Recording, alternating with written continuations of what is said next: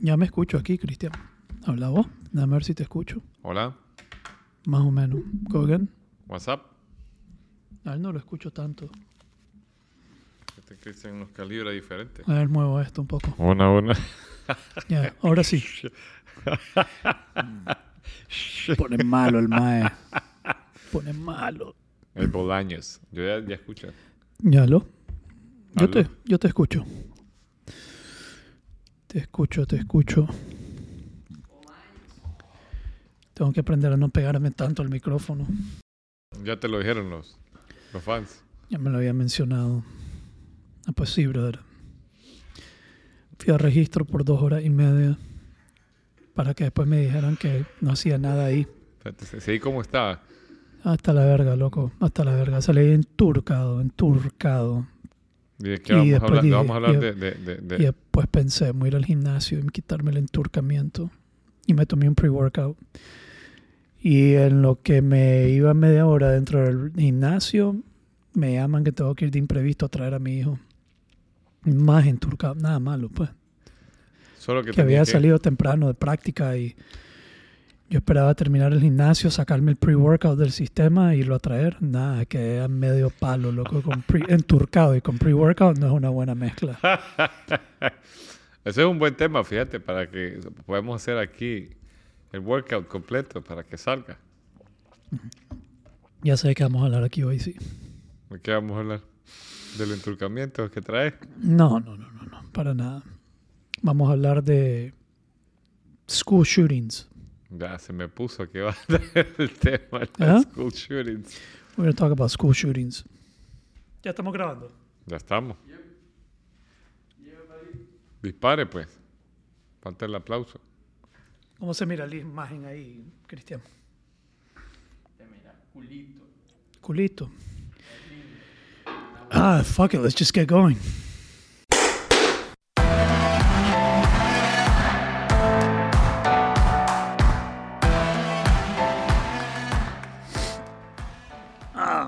Muy bien. Ya, school shootings. ¿Qué te parece? Van dos en esta semana, ¿eh? En menos de una semana. Eh, una, entonces aquí hay school shootings y hay mass shootings. Mass, eh, ¿qué sería? Tiroteos, no sé si son tiroteos, pero mass shootings es, Pues shooting es un tiroteo. O sea, shooting que es un tiroteo, pero el mass shooting es un, eh, un, un- un tiroteo un- con, con armas y creo que es donde más de cuatro personas son víctimas. No necesariamente son, no, no necesariamente mueren, pero sí son víctimas del tiroteo y es- no hay una un distanciamiento entre un entre una y otra digamos son ti- tiene una definición clara son consecuentes pues son consecutivos lo- lo- Los disparos. los disparos el ataque las víctimas entonces tenés el mass shooting de Buffalo New York donde un, un mae se armó bien armado, bien preparado, escribió un manifiesto y todo sobre su razón por la cual lo estaba haciendo. Eh, está fundado en racismo, se- se- se- de, de una teoría de conspiración de la eliminación de la raza blanca en Estados Unidos y un grupo ultraderecha racista que piensa esa teoría de conspiración que hay una eh, un empuje intencional por eliminar la raza blanca, etcétera, etcétera, etcétera. Entonces él escribió Yo su día manifiesto. la agenda, la agenda de, de, de varios de varios eh, personas del gobierno de Trump. Ujú. Yo vi una entrevista de un tipo que lo, lo- le sale en, en Univisión con Jorge Ramos y es bien duro. Ah, sí, sí, sí, sí. Que bien duro y, que algo objetivo. Yo escuché esa entrevista y hay algo de objetividad en lo que el MAE plantea. Eh, y- pero interesante.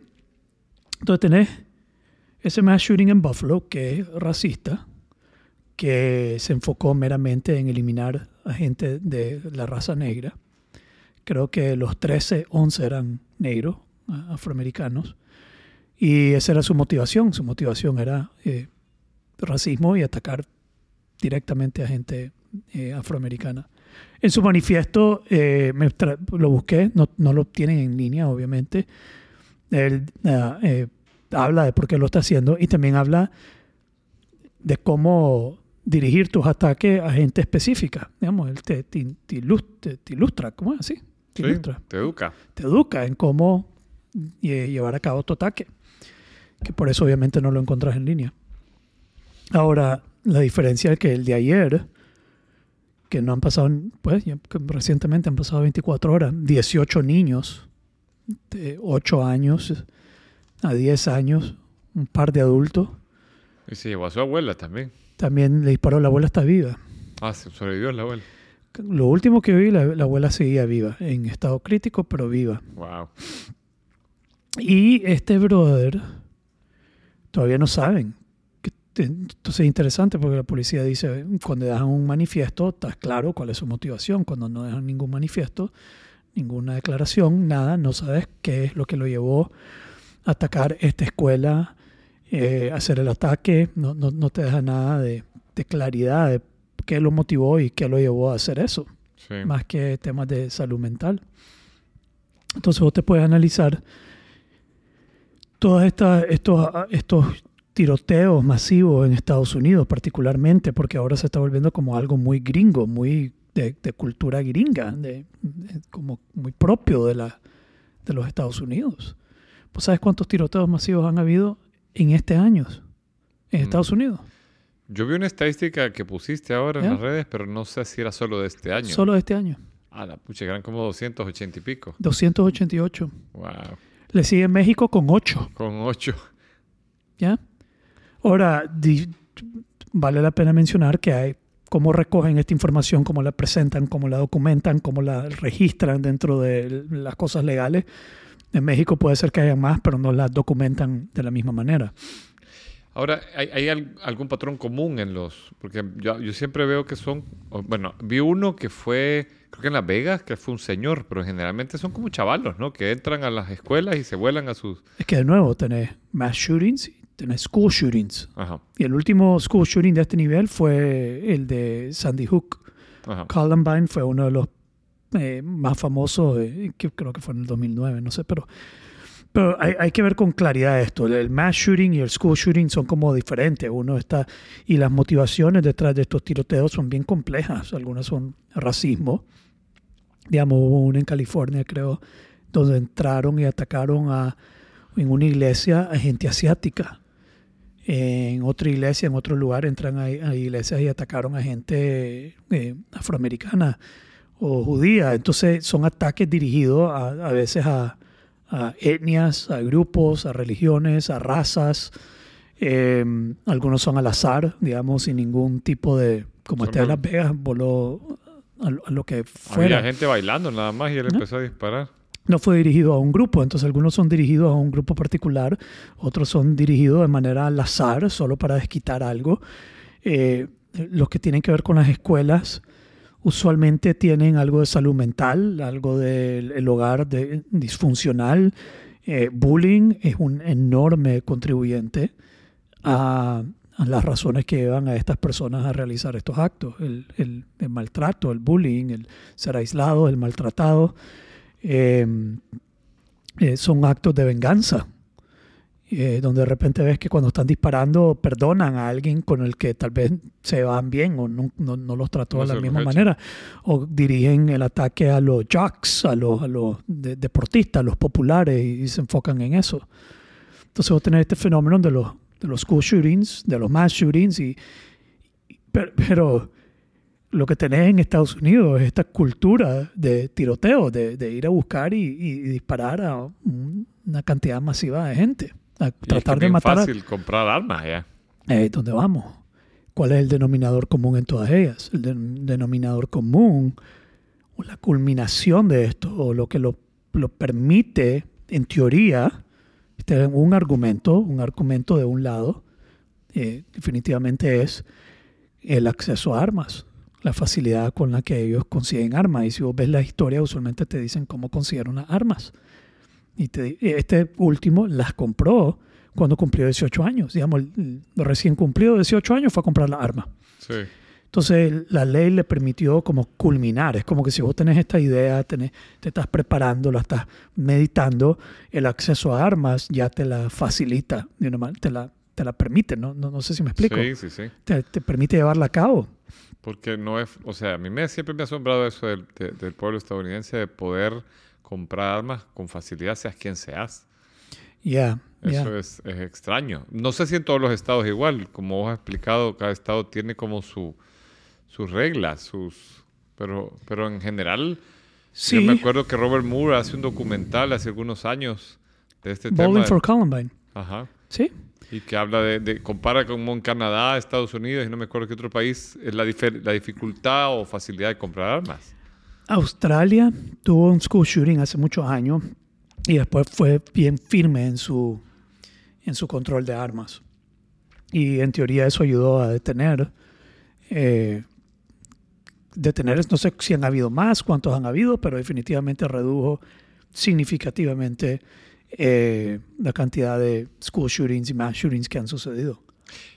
A mí, yo, a mí, ahora que estábamos viendo esto con mi esposa, reflexionábamos sobre, porque en algún momento yo vi un document, una entrevista documental de este eh, persona española que tiene este programa YouTube que se llama Tío Blanco Hetero. Ujú. Abordaba él esto de los, de los, de los tiroteos, él se enfocó en, en las escuelas.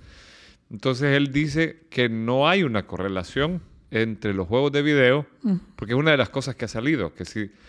Pero yo, yo, a mí me, me- me- me gustaría hacer un debate al respecto, porque fíjate que una vez es- estudiando el tema, no me acuerdo, se, se me cruzó enfrente una información de la, de la influencia que genera la pornografía en los problemas de la sexualidad masculina.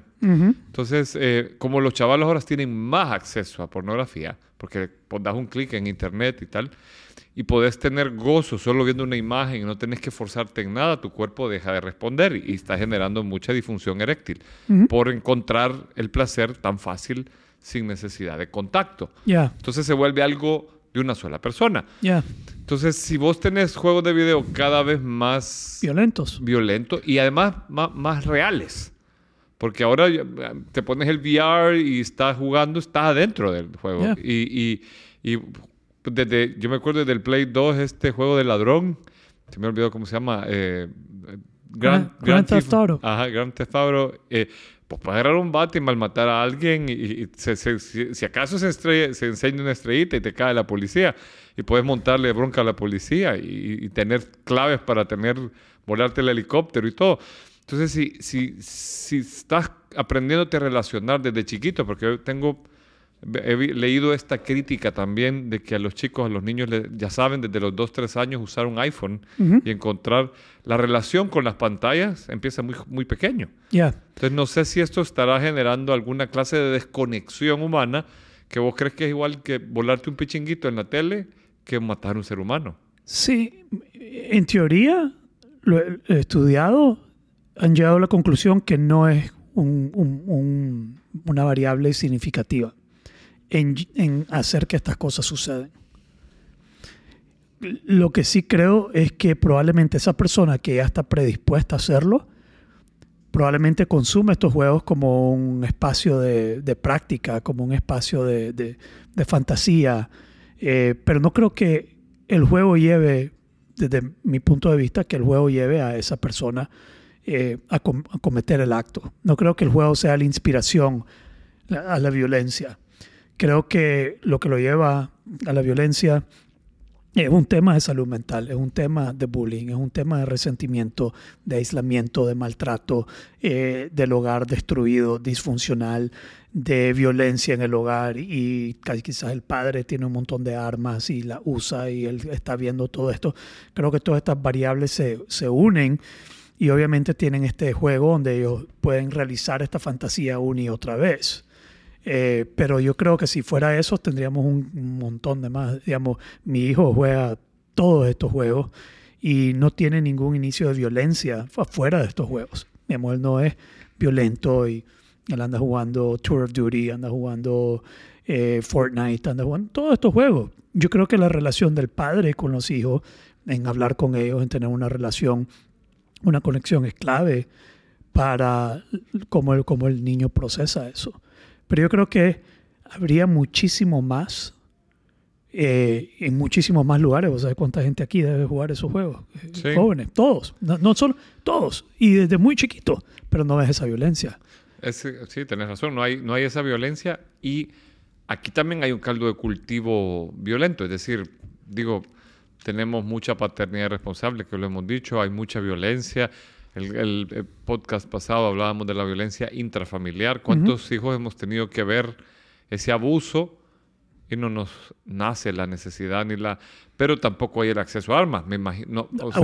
Hay una variable ahí que aquí vos para poder tener un arma hasta te piden eh, eh, una- un examen de, de- de que estés, eh, pues un examen psicológico. Bueno, aquí en Nicaragua ahorita no puedes ir a No comprar puedes. ninguna arma. Sí, no puedes comprar. No hay. eh, había antes de 2018, pero ahora no hay acceso a armas.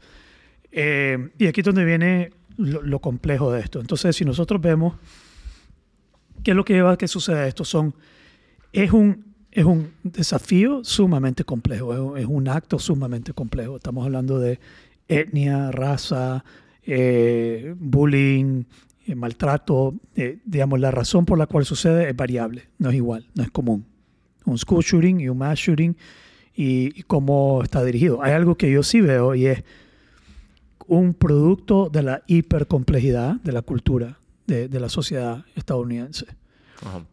Yo publiqué un post de alguien que dijo, que, que escribió, mira, acabo de ir a, Mex- a México, regresé a Estados Unidos y lo que acabo y lo que aprendí es que no hay esperanza para este país Para Estados Unidos. para Estados Unidos. No hay esperanza. ¿Por qué? Porque somos tan hiper distintos. Hay tantas, hay, eh, hay tanta hiperdiversidad. Entonces las personas van a decir, pero la diver- diversidad es buena, necesitas diversidad, necesitas cultivar la diversidad. Y yo soy de la creencia que la diversidad es buena hasta cierto grado. Ya después de un grado, eh, tener una, un- una sociedad sumamente diversa se vuelve hipercompleja y predispuesta a colapsar y a tener conflictos entre ellas. Pero se- ¿será la diversidad o, o la falta de reglas claras en la diversidad? Es decir, A ver, pero Porque, porque, por ejemplo, desde época Platón escribió en la República, que es algo que lo hizo bien. Hay muchos, demo- muchos teóricos de la democracia que critican a Platón y lo ven fascista o lo ven. Porque él, él- él critica la democracia en decir que la democracia se pierde por el exceso de libertad. Ujú. Como todos tenemos igual voz y voto, entonces eh, eh, no hay un voto educado, no hay. Entonces eh, por- pasa que, que la masa termina gobernando y la masa no necesariamente sabe lo que le conviene. ya, ya, yo estoy un poco de acuerdo. Sí, Eh, digamos, entonces- lle- lle- llega un punto donde la...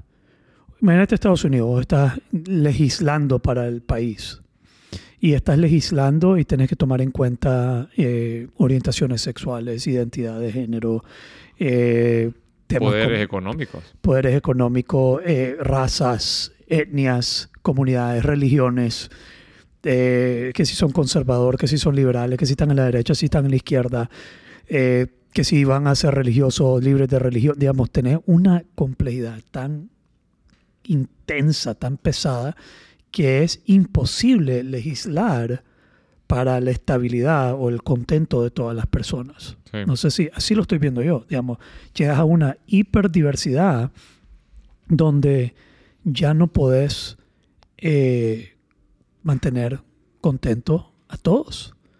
Y, y es imposible. Entonces, lo que este, este brother propone, y ¿Cuál el, brother? el que, el que puso la, Ajá. el post, este, el post de decir que no se puede. eh, Que no tiene esperanza Estados Unidos. que no tiene esperanza porque hay hiper complejidad, hiperdiversidad. Y lo que él mira es que se tiene que reorganizar en comunidades similares, comunidades de valores similar- similares. Entonces vos lo que tenés que es reorganizarte para estar con aquellos que comparten tus valores nuevamente. Tiene que haber, no sé, en, en el caso más extremo, imagínate una separación de estados Ajá. como Texas, todos los tejanos aquí nos juntamos, aquí compartimos valores, pistola, yay, cowboys, bam, bam, bam, y todos los que no les gusta, pues váyanse a California. Entonces es una reorganización de la sociedad donde la diversidad se separa y hay menos diversidad. Yo sé que eso suena, para algunos puede sonar como, no, porque aquí no puedes decir que eso es antidiversidad porque sos racista o algo, pero de manera objetiva, Yo creo que, que Como nuclear, por, por- por núcleos, por células, por grupos, por comunidades, crear comunidades de valores comunes, porque you can't cater, no puedes eh, atender todas las necesidades de todos estos Sí. grupos. Y creo que esa hiperdiversidad y ese resentimiento de un grupo con el otro eh, genera y lleva a este tipo de actos de violencia. Y fíjate que esto que decís me hace recordar algo que dice Simon Sinek en su libro de, mm, de, de Leaders Eat, Last. Ujú. Habla él de la separación que se ha dado entre los dos eh, poderes, entre los demócratas y republicanos. Yo no sé qué influencia tendrá, pero pensándolo, él dice, antes debatían, pero salían a jugar golf luego. O sea, e- era entendido que estabas pugnando diferente porque pensabas diferente, pero eso no te separaba. Y él dice que ahora, no, o sea, de lo que hay en la historia es la época donde están más separados los dos partidos. O sea, que ya no se llevan, de verdad son enemigos políticos. Ya. Entonces, si tenés esa como polarización, si se ha logrado fragmentar, tener diversidad y diversidad fragmentaria. O sea, que no hay alguien que esté siendo como un pegamento en medio de todo. No hay nada que lo junta, que lo une, no hay valores en común. No hay valores en común. No hay- Y, y ahí donde yo veo que, que quizás valdría la pena esto que vos decís de cómo replantearse la democracia, porque al final lo que plantea Platón es que tiene que haber alguien que sepa que decida por todos, lo que conviene mejor para el grupo. Un ejemplo que a mí me surge cuando escucho esto es que me imagino un- un- una operación a donde vos querés el que sabe hacer la cirugía, no el más popular, no el que, no el que voten todos. Ya. Entonces, eh, yo creo que se necesita como una especie de reestructuración social. Ya, aunque yo, para mí Estados Unidos no tiene esperanza. Digamos, es un, es un imperio en colapso. Eh, Iba a haber una desintegración, iba a haber un... Imagínate esto, ok, hablando de la polarización, acaba de suceder esto. Inmediatamente apenas sucedió, ya salieron todos a gritos defendiendo las armas. Ahorita vos ves ahorita un montón atacando Las armas y otros y defendiendo. otros defendiendo las armas. Sí. Se, se van a eso inmediatamente. Se polariza el, En las armas, no en las vidas. en, la- en- en la- en las armas y no en la vida. Y esto, y esto de, de ambos bandos, de ambos lados. Entonces, ¿cómo podemos nosotros... eh, hay que eliminar y controlar las armas. Eh, el otro bando es... Pero, pero mira qué interesante. Y en el extremo, ¿qué tenés en el extremo? Tú tenés las personas que... que yo, yo estoy a favor del control de armas. Y te voy a decir por qué. Primero, sí considero que es un tema complejo. Las razones por las cuales esto se da es difícil de controlar. Es difícil de atender la raíz porque la raíz es tan diversa. Ujú. De, de diferentes razones por las cuales la gente opta por esto. Sí. Uno, como te dije, la diversidad, las diferencias, el bullying, el maltrato, todas las cosas que llevan a una persona a cometer estos actos es tan diverso que no puedes controlarlo, no puedes llegar a la raíz. Eh, luego, el don- de- denominador común en todos es el fácil acceso a armas. Sí. Eso yo, pues, por lo menos así lo miro yo. De todos los casos que me puse a leer y a ver, siempre se da un fácil acceso a armas. Compró el arma, le quitó el arma a su papá, tenían la arma, cultura de arma. La mamá le regaló el arma para Navidad, el papá le regaló el arma para su cumpleaños. Digamos, el, el acceso y a armas letales. Sí. Este de Buffalo se fue de un país a otro a comprar un magazine o un aparato especial para que su arma funcionara de manera eh, automática en vez de semiautomática. Entonces hay una preparación ahí con todo este armamento eh, y esta cultura de pistolas y de, y de, y de, y de- y de armas que, que ha creado en Estados Unidos. Ya, ya vamos a hablar un poquito de por qué jodido existe esta cultura de armas tan, tan eh, dogmática, casi, casi una ideología también, la ideología de, de estar armado. Sí. Eh, entonces, sí es complejo las razones por las cuales sucede, entonces sí me lo difícil at- atenderlo para que no se dé, excepto por ese tema del control de armas. Segundo, cuando hablamos del costo versus el, el costo versus el beneficio, digamos, el beneficio, si, si, está, si quitar las armas y, y- y controlar las armas va a salvar la vida de 18 niños de 8 años a 10 años, y puede ser, porque al final cuando hablamos de complejidad son, son experimentos. Entonces no podemos garantizar que vamos a quitar las armas y se va a eliminar el problema. Pero puta, vale la pena probar.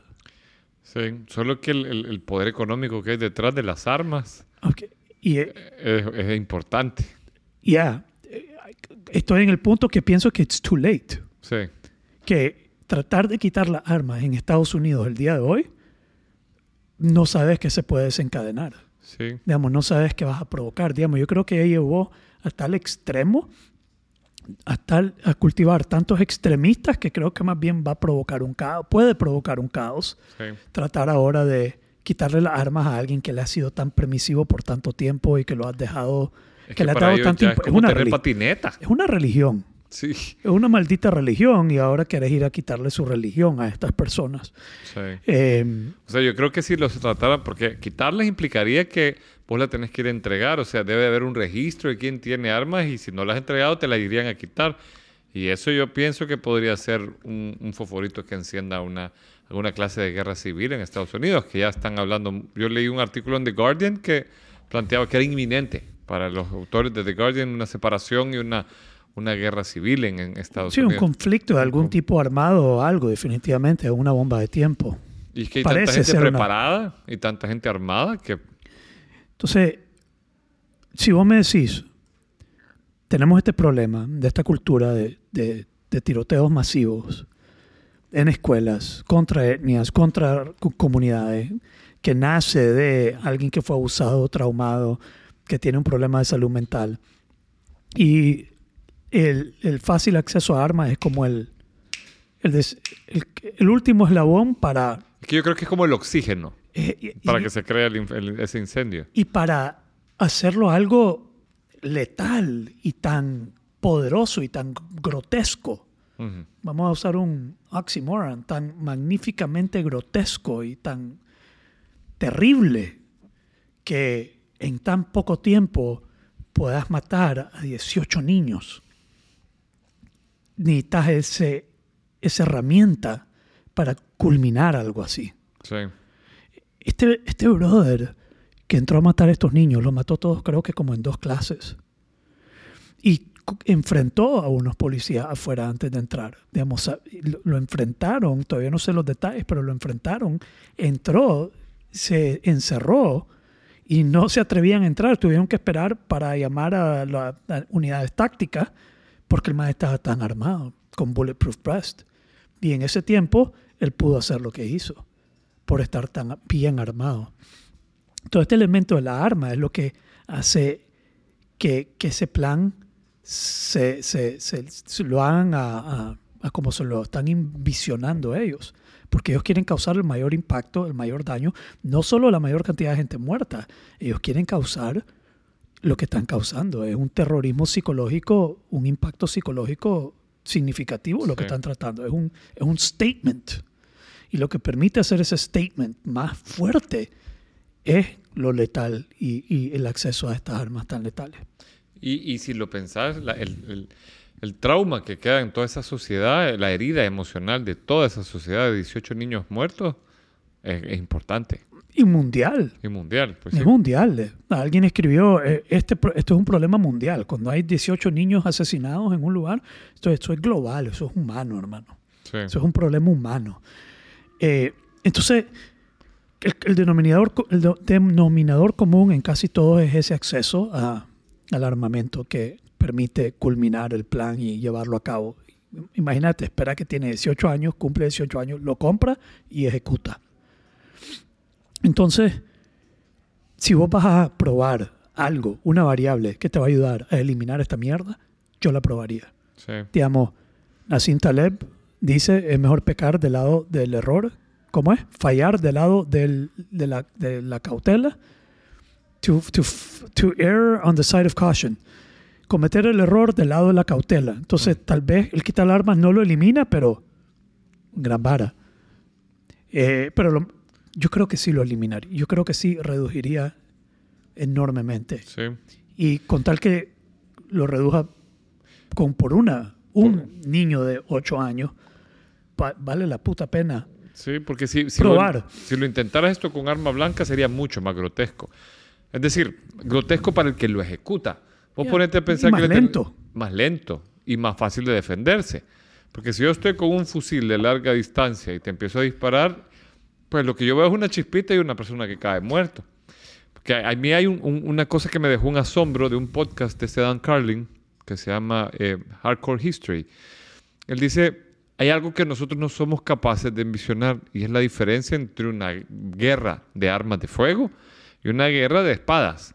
Porque en un arma de fuego, vos lo que ves es una chispita y vos caes muerto. O vos disparás y oís un disparo y el otro cae muerto, pero no lo ves. Yeah. Pero cuando estás cuerpo a cuerpo, yo puedo ver tu rostro cuando vos sentís mi espada entrando y, y veo Sí. la sangre, las tripas y todo, ¿me entiendes? Sí, pero no sé si la espada tampoco te va a matar de un solo vergazo. Tal vez son 15 machetazos lo que te tengo que dar mientras vos me estás dando a mí. y Es, un- Sí. es una cosa definitivamente grotesca. Es grotesca, pero eh, yo lo veo más difícil para un chavalo, para un loco que quiera hacer algo como esto, pensar en pegarte machetazo versus un disparo. Eh, ¿Viste el video del de Búfalo? sí, ¿Ah? lo colgaron en Zamorano, en el chat de los Zamoranos. Sí. ¿En cuánto tiempo mató a 8 o 10 personas? Sí, en, un minuto. En un dos minutos creo que duraba el video. En dos minutos. Y eso lo grabó el asesino, ¿verdad? En Sí. un, Go- Go- un GoPro. En dos minutos, bam, bam, bam, bam, cinco personas afuera en menos de 30 segundos.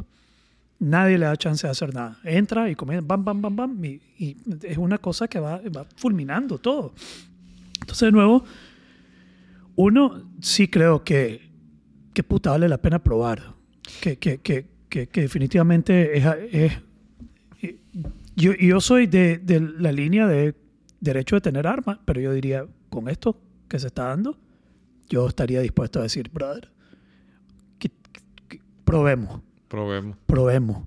Vale la pena probar esta mierda. ¿Y, y te has asomado a alguna de estas películas? Porque yo creo que en el contexto gringo, eh, no sé, eh, estas de la purga, Ya. ah, son interesantes. El, el planteamiento es interesante porque me parece que, vaya, la, la, la- eh, yo me acuerdo que Morgan decía, la realidad siempre supera la ficción. O sea, ¿te imaginas que prueba? No sé, yo creo que es una idea con la que coquetea, coquetea el mundo gringo, decir, démosle una vez al año permiso que se maten estos más A la puta. para que salga la, la, la y además de ellos. problema. Sí, porque al final eso es lo que plantean La las películas. Que, que tenés un día al año donde es legal matar. Y que puedes matar a que querrás. No estamos promoviendo eso aquí en este podcast. No lo estamos promoviendo. No, estamos pero, de- pero, pero vos sabes que el arte siempre expresa una idea que está ahí latente. O sea, Ya. los símbolos se expresan desde el inconsciente. Y si esa película está produciendo, y pro- hay como ocho, bueno, te lo voy a poner así. Yo he contratado un sistema de cable que se llama IPTV y tiene un canal solo 24 horas al día pasando películas de la purga. Wow, qué horrible. Seis, ocho películas que se repiten 24/7. Ahora, yo sí creo que todos somos capaces de asesinato. Que, que todos somos capaces de eso. Todos tenemos eso dentro de nosotros. Eh, Pero pensarlo así como este chamaco, o sea, ¿cuánto tiempo habrá estado pensando él No, y que- ahorrando? O sea, es el chanchito para matar, ¿me entendés? O sea, preparando, totalmente. Totalmente. Lo peor es que dejan señales de lo que van a hacer. Hay, hay, hay, hay mensajes, hay alertas que, que lo llevan, pero es tan complejo el sistema y tan difícil de, you, you know, no ha hecho nada, no puede hacer nada. Hasta que ya lo hizo, decís, puta, ahí están todas las señales que indicaban que esto iba a suceder. Ajá. A mí lo que me, me- me- también me, sorprende de esto es la desconexión con la vida. Es decir, para yo, Son psicópatas. exacto, hay como eh, antipatía, no, no conecto, yo estoy No, son personas disparando. dañadas. Es como la gente que le dispara las palomitas solo por hacer el daño, ¿me entiendes? O sea, el que mata un perro o un gato termina matando a un ser humano. Es que eh, eh, eh, es un hecho que estas personas no tienen esa empatía, no pueden sentir. ¿Cómo vas a matar a 18 niños y, sin, sin tener dañado tu cerebro, sin Sí. tener un daño mental? Entonces, definitivamente, el tema de salud mental está ahí, a la raíz. Pero ¿cómo llegas a atender eso? ¿Cómo llegas a, a resolver eso y que tenga un impacto significativo? El tema de la arma es un poquito más directo, es un poquito más Sí. de restricción, Ujú. de control. De... Ahora, la cagada que yo veo, yo lo haría, yo probaría. Yo definitivamente restringiría el tema de las armas si fuera, si me tocara a mí. Y siendo pro de tener armas y eso, yo cedería por, por lo, lo nefasto que es esta mierda, lo triste. A mí me ha, me pesa- me ha pesado muchísimo eh, el corazón desde ayer a hoy. He estado leyendo, me he estado metiendo, he estado viendo.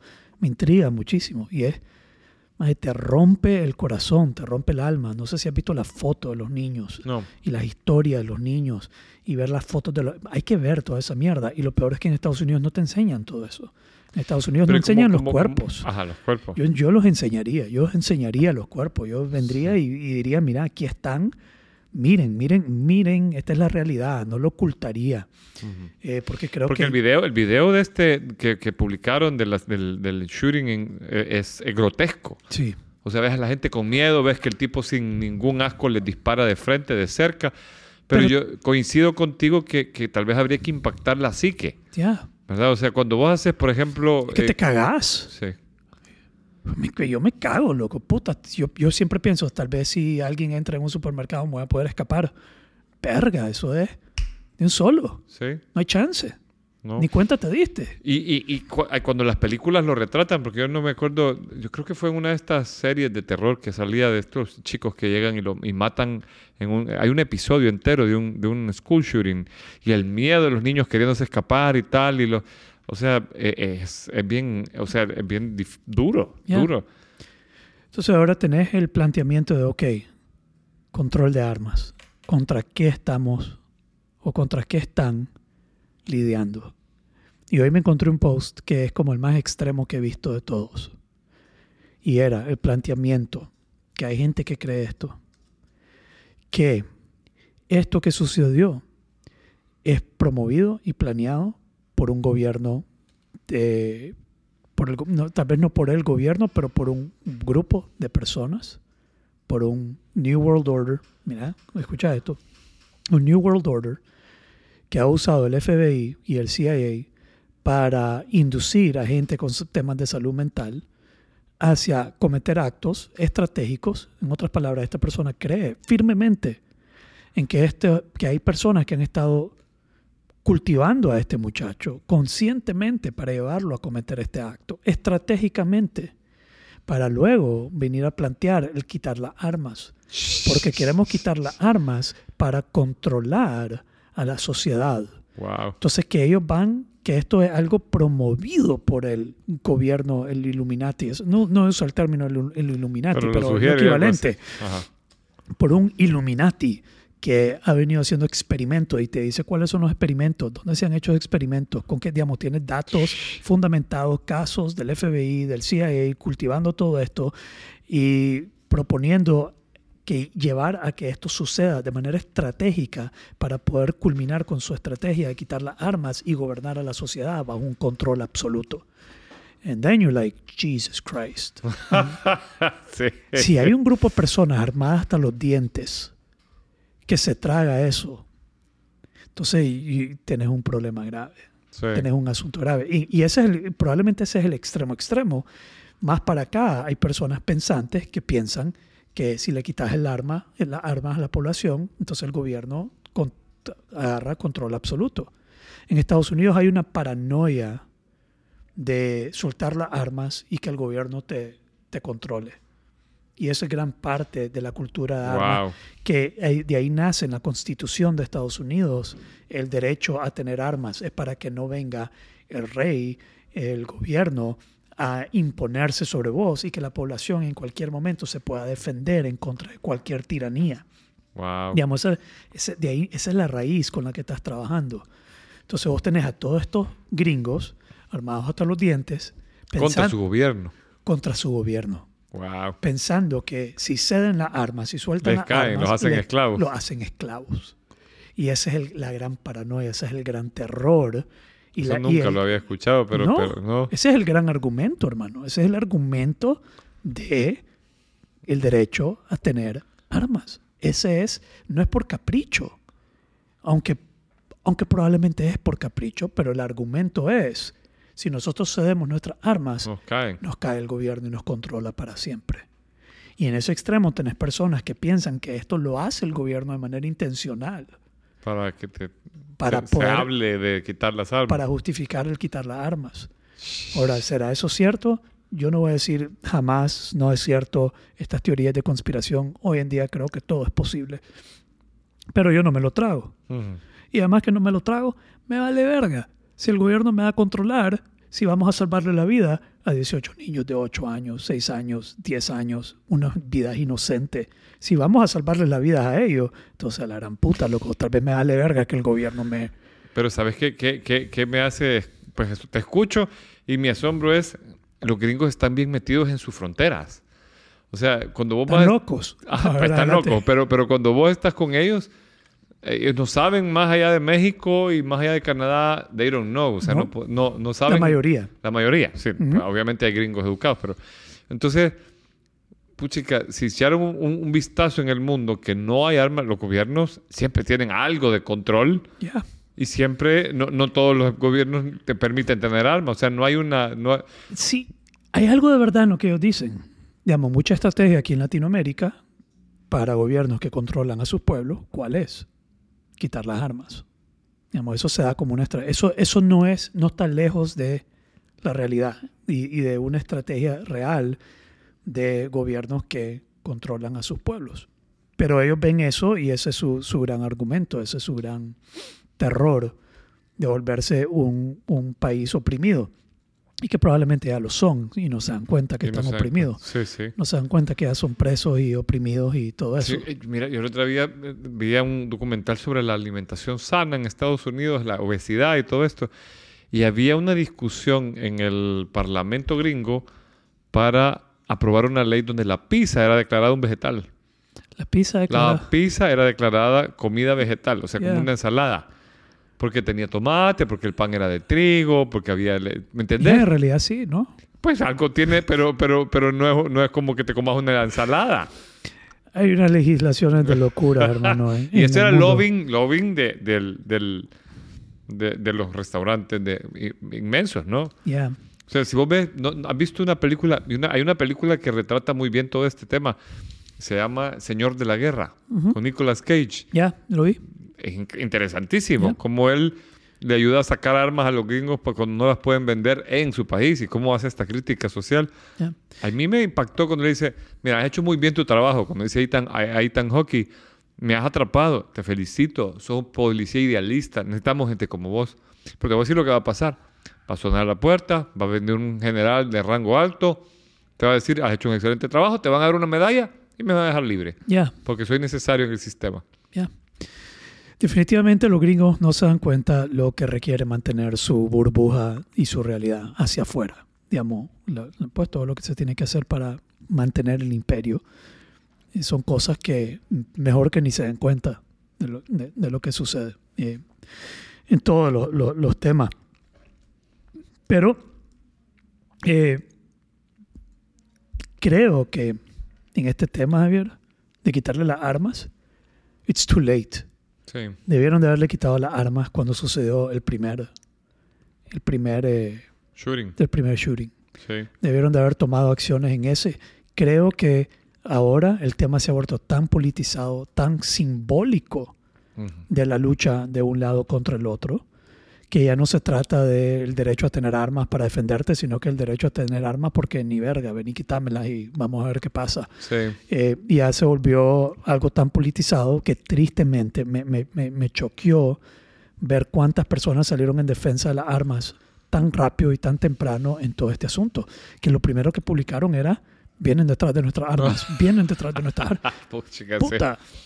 Y me- también me parece bien pendejo el otro lado argumentando eso como un... Como... eh, eh, no hay nada más eh, pendejo que decir los pro vida, porque no puedes echar todo el mundo en el mismo en la misma canasta. Eso es Ah, sí, que simplificar. sa- sacaron que quitar las armas es realmente pro vida Sí, y no los, el aborto. los providas que quieren defender a los bebés y a la vez su arma. Cálmense, puta, no todos aquí somos pro vida y pro arma. Digamos, la, la- vida, de nuevo, es compleja y cuando la sobresimplificamos de, de esa manera, pareces idiota. Esa es la realidad. Cuando sobresimplificas estos temas complejos con argumentos tan simplistas, pareces idiota. Y eh, esa es la realidad. Como los pro vida ahora defendiendo su arma, quieren, co- como dice uno, quieren proteger las vidas para que nazcan, para que después con sus armas la lleguen, los lleguen a matar. ¿Qué argumento más pendejo? Sos igual de estúpido que el otro más que está diciendo mi arma son mi, mi- igual, me parece igual de imbéciles. Eh, Ahora, yo, yo sí creo que, que- acompañado de, de- de- de quitar las armas, tiene que haber también educación. O sea, yo creo que la educación, mira, yo la vez pasada estaba leyendo sobre un trabajo que está haciendo Daniel Goleman en como 7.000 escuelas públicas, que ha de ser una nada, suena un montón para nosotros, pero ha de ser una nada, con, un trabajo que están haciendo de self-awareness emocional para los niños pequeños, y cómo reduce el bullying, cómo conecta a los niños entre sí, etcétera. Que es generar esa sensación de estoy con otro ser humano, no le voy a pegar un tiro. Sí, pero lo que se me viene a la mente cuando decía eso, Javier, es que la contraparte, digamos, estás teniendo un impacto positivo donde lo estás haciendo, pero la contraparte de lo negativo, donde no estás teniendo impacto y donde más bien se está eh, breeding odio y, cultivando odio y, violencia y salud mental y está muy por encima de... Sí, e, es, es, lo, es la más media, ¿verdad? O sea, es, sí, está muy... Está, la, lo que está cultivando lo contrario a eso es, mucho más fuerte de los que están tratando de cultivar lo opuesto. Claro que donde lo hacen tiene un impacto positivo, pero para escalarlo y hacerlo cultural, hacerlo parte de la sociedad, está más rápido siendo parte de la sociedad la politización, el odio, el resentimiento eh, y de todas las partes. Este, esto, esto es el resultado, eh, en, algunos eh, casos, de todo lo que se está, del argumento y el pleito entre todas las partes que se han politizado. Entre, de nuevo, para mí nace esa hiper, hiperdiversidad. Yo le agregaría a la hiperdiversidad el esta cultura de self-righteous, sentirte merecedor de todo en Estados Unidos. Porque como te chinea el gobierno, o sea, si vos te quedas sin trabajo, metes un ticket y, tenés alguna ayuda. Entonces hay esa cultura de, me lo merezco y tengo esto, y, eso genera un egoísmo importante. Pero yo sí creo, o sea, no sé si voy a sonar como idealista ciego en esto, pero yo veo en Estados Unidos Sí estoy de acuerdo con vos que hay una gran polarización y todo, estoy totalmente de acuerdo, pero me parece que el país en sí mismo tiene fuerzas contrarias, o sea, hay, hay, hay mucha gente haciendo, tratando de, sostener la peña ante esta gran fuerza destructiva que tiene.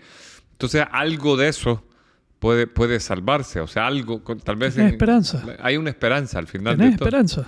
Yo sí. yo sé que vos yo no.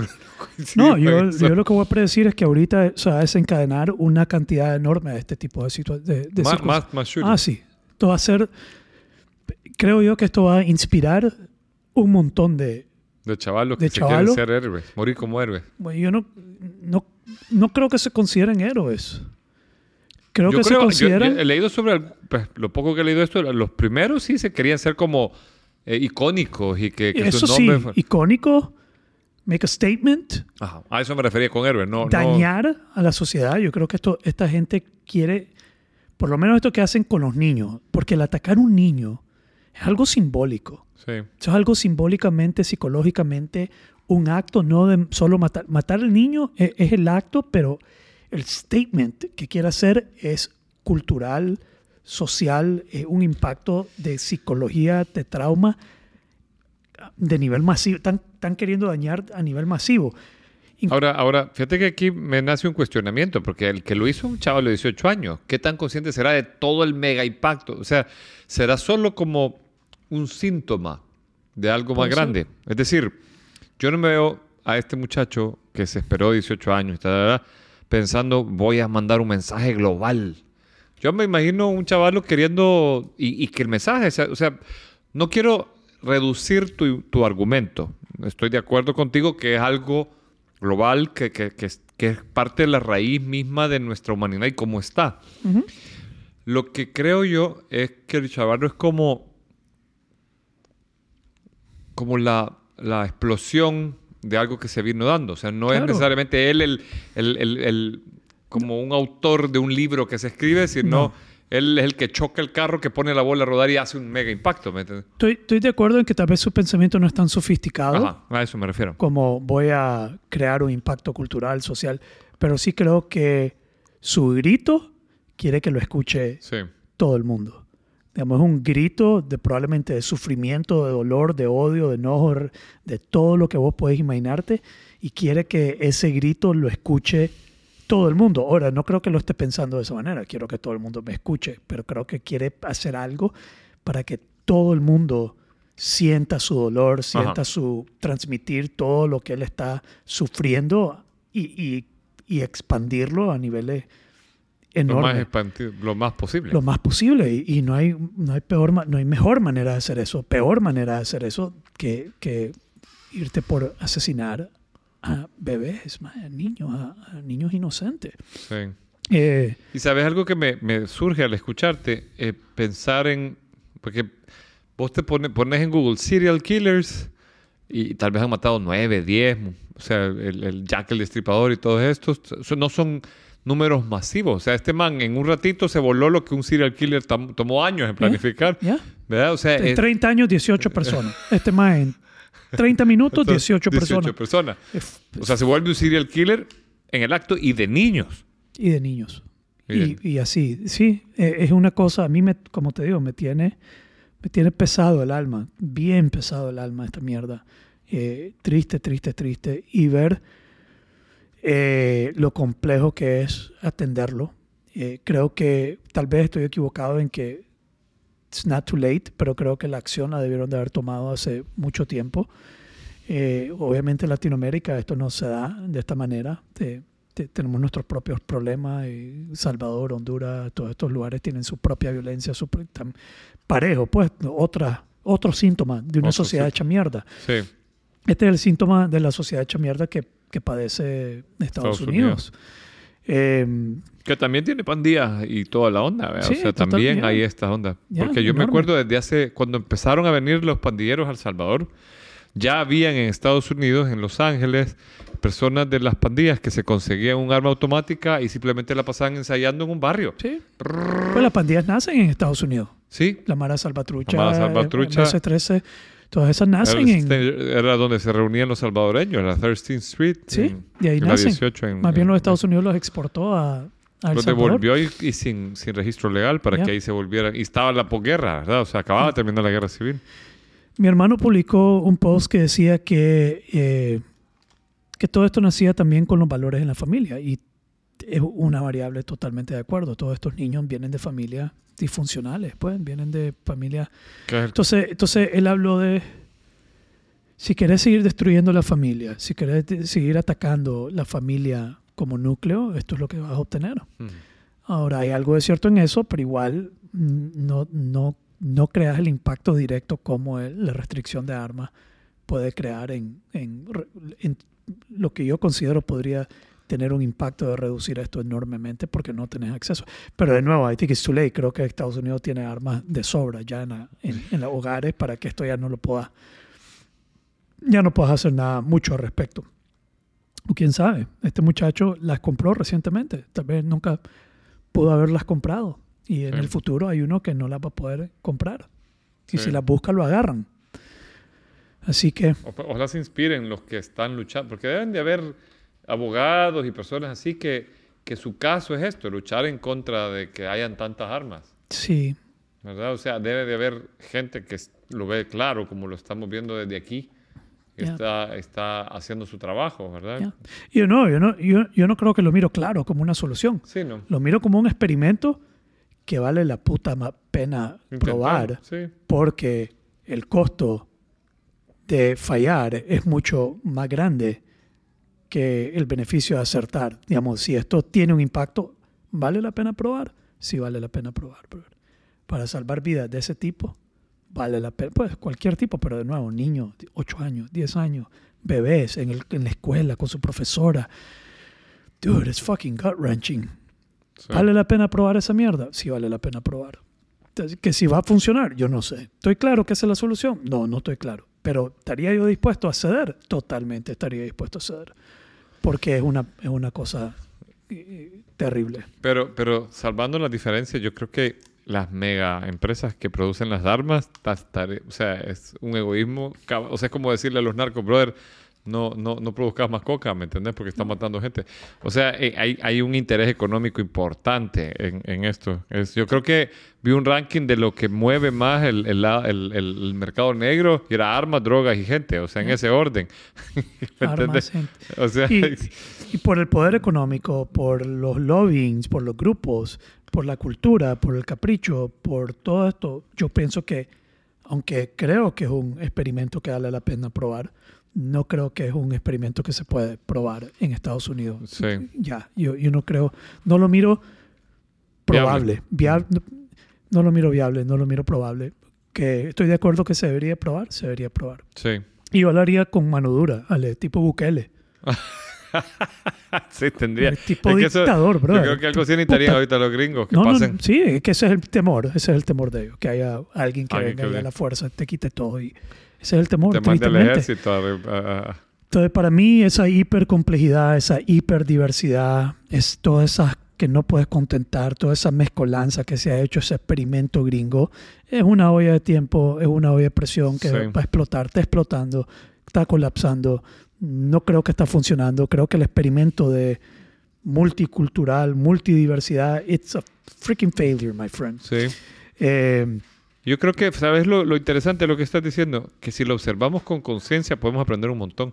Porque ya ha pasado en la historia, pero lo estudiamos para atrás. O Ya, sea, Roma pasado. cayó así. Roma cayó. Todos Roma, han caído todo así. así. Todos han caído así. Sí, Todos. todos Todos los imperios que han colapsado caen así.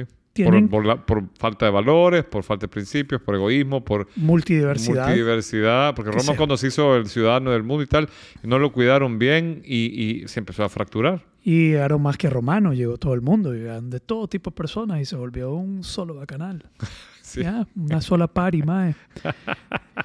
que la gente no entiende que el progreso no es lineal, Sí. es cíclico, es cíclico. Ya han habido matriarcados, ya han habido eh, eh, todo tipo de, todas esas eh, derechos y esas cosas que se están promoviendo, todas esas ideologías y esas progresivos, progressions, ya se han vivido, ya han Sí. existido y han caído y después vuelven a surgir y vuelven Mira, a- ahora estaba estudiando para una clase que voy a dar y me, me- me encontré con una tribu guerrera en el Sahara que se llama los Tuareg. Ellos viven en el Sahara, brother. Y tienen el equivalente al, al- al baño en hielo, pero en el, en el sol del Sahara. O sea, ellos aprenden a no sudar. Y son un matriarcado. La Ma- mujer manda en todo el sistema y son musulmanes. Pero son musulmanes a donde la reina es una mujer y es incuestionable. Y todo el linaje de, de- de- de- de- de gobierno es femenino. Nice. Y, la, y tienen una diosa en vez de un dios. O sea, es, es interesante. Bueno, ya para re- ya para un recordatorio de algo que hablamos en el pasado y que leí en un libro de Margaret Wheatley, que no le gusta escuchar a las mujeres particularmente, es que uno de los indicadores del colapso de la sociedad, uno de los síntomas de cuando una sociedad está colapsando, es la participación de mujeres en roles de liderazgo. Wow.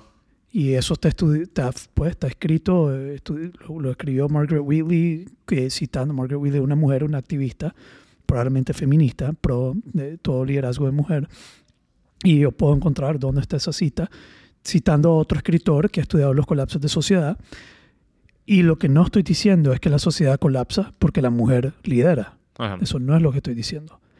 Mi teoría es que colapsa porque la familia se desintegra y la mujer busca roles de participación afuera de la familia y la familia pierde su, su núcleo.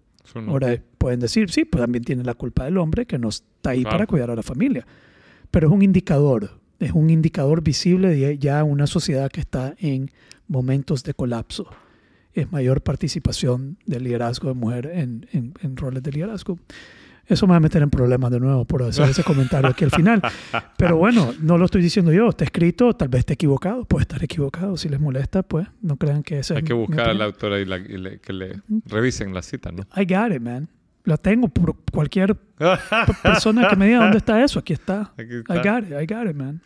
Por si acaso, para no meterme en problemas. No lo dijo José Bolaños, ni lo ni lo ni mi opinión es, es, algo que está escrito en libros que estudian el colapso de una sociedad. Así que, ¿qué te parece? Interesante. Listo. Listo.